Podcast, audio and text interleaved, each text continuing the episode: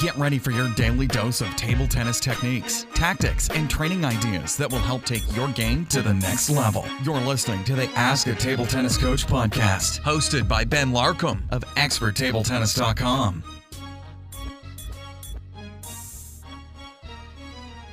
This is episode 51 of the Ask a Table Tennis Coach podcast. My name is Ben Larcombe, and today's question comes from a new table tennis player called Franco. Franco asks, I'm a new player and I have a problem with my backhand when I play games.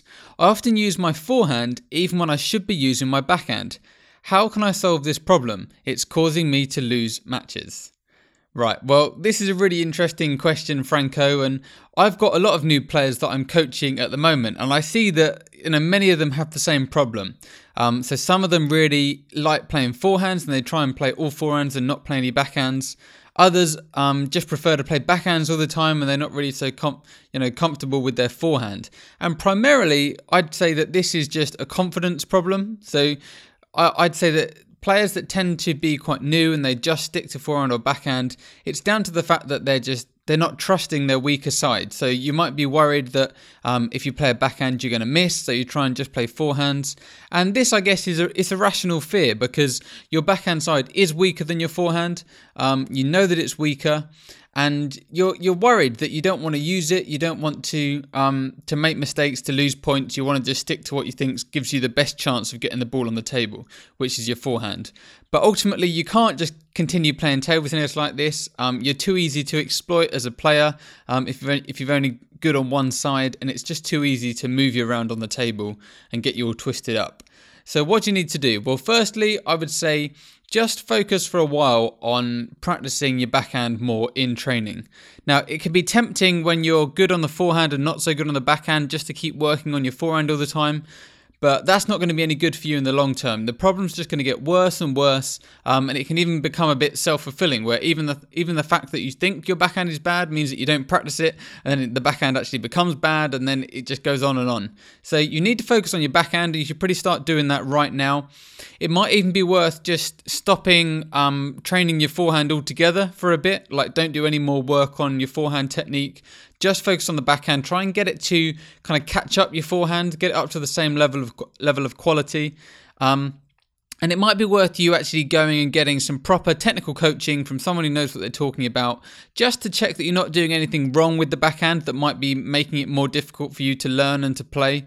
Um, and just to make sure that yeah they, they can give you the the fastest way to actually develop your backhand so that that could be a good idea it's probably not going to be as fun training your backhand instead of your forehand and it might be frustrating but if you stick with it and you stick at it then i'm sure you're going to be able to improve that quite quickly Secondly, something to add on to that would be um, once you have started to get the hang of the basic technique, you want to start practicing your backhand in match like scenarios. Um, so what you can do is maybe do some do some practice points, but find ones where you've designed the the drill so that it forces you to use your backhand. So one example would be um, maybe you just um, find, a friend to practice with, and you let them um, do whatever serve they want, but they always have to serve into your backhand side so that whatever serve they're doing, you're having to use your backhand to to make the first hit in the rally, and it's just forcing you to use your backhand side.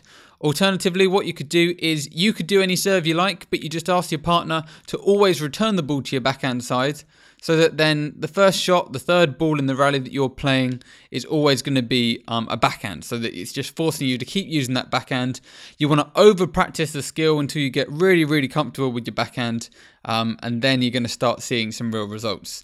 Thirdly, would be um, I mean, just to mentally commit to, to using your backhand in proper matches, proper games, tournaments, whatever you're doing, um, and not worrying if you miss.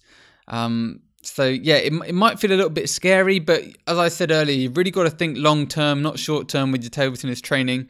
You might end up losing a few matches now that you could have won if you just stuck to using your forehand and running around and trying to just play all forehands. But developing the weaker side of your game is going to pay off in the months ahead for you. So, yeah, it's always good when you're a new player just not to focus too much on your win loss ratio and all of that stuff. Um, judge your performances in your matches based on your, your decision making and how well you've played. So, did you play the right strokes depending on what ball was there? Did you use kind of the good technique that you've been learning in practice? Did you attack the ball when it was there to be attacked? Um, were you thinking about your opponent's weaknesses and choosing the right shots based on that and, and the placement and stuff? And if you did all of that stuff, then even if you lose the match, you can go away feeling like that was a successful that was a successful game for you. Um, and then you can work out what caused you to lose and, and, go and work on it and stuff like that. So I really hope that helps you out, Franco. Now, most players will have a preference for their forehand or backhand. I know I always kind of reverted to my forehand for most of my career. Um, just found that easier and I, I, kind of trusted that and relied on that more. But the key is just don't ignore it. Don't let the gap between your forehand and your backhand side diverge by only working on one. Try your best to become a solid all round player, good at all the strokes and good on both wings. If you're listening to this and you've got a question for me, then what you can do is go to experttabletennis.com forward slash ask. There's a form that you can use there, and you just fill out your name, your email address, and your question, and I will answer that for you on a future episode of the show. And just finally, I want to say that this podcast is sponsored by TableTennisUniversity.com. It's the best place online to go and get access to high quality video coaching courses. Uh, they've got some of the world's best table tennis coaches on there offering a huge selection of different courses. So if you want to learn how to play table tennis properly and get some advice from coaches that really know what they're talking about, head to TableTennisUniversity.com. You can go and join today there for free. That's all for today. I'll be back tomorrow and we'll be looking at how to switch from a European rubber to a Chinese tacky rubber. Hopefully, I'll see you then. Thank you very much for listening. This has been the Ask a Table Tennis Coach podcast with Ben Larcombe.